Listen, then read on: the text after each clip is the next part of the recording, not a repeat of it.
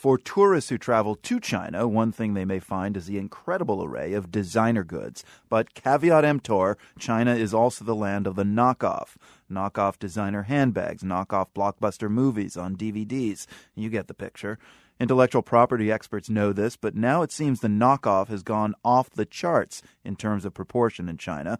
Ever heard of an architectural style being knocked off? Well, Zaha Hadid has. The Iraqi British architect unveiled her designs for the Wangjing Soho complex in Beijing in 2011. It's now under construction, but a building that looks a lot like Hadid's is also going up in the city of Chongqing. Avi Friedman is professor of architecture at McGill University in Montreal. He was in China three weeks ago and was invited to take a tour of Zaha Hadid's building. Uh, tell us, first of all, Avi Friedman, what uh, Ms. Hadid's building actually looks like. What are some of the features uh, she's used in her design plans? The building is typical of Zaha Hadid work, which are continuous amoebic like forms stretching out uh, to all directions.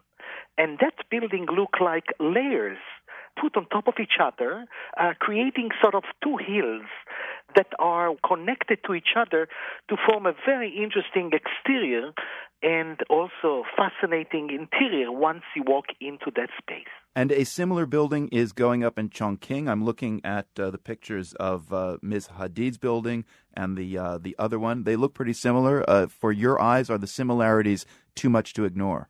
You can see that someone was inspired to a great degree by Zaha Hadid work.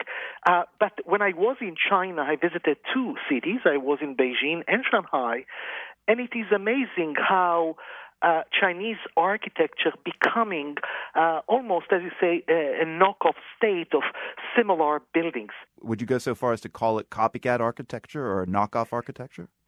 We need to um, get back a little bit, and, and inspiration in architecture is not new if you were to look to history of architecture, you will see that there are many, many buildings that inspired by notable architectural architects like Le Corbusier and even Frank Gehry. You can see them around the world, and you can even make lineage not only between the building and the copied one, but even their components.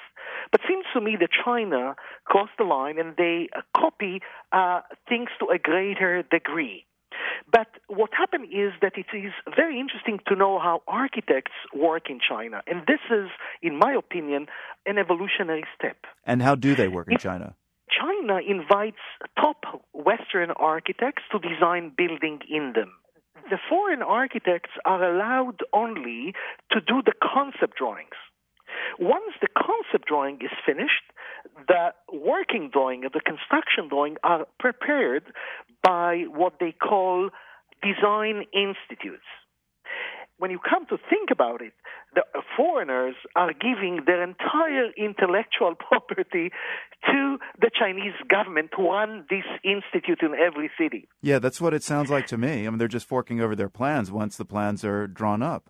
That's right.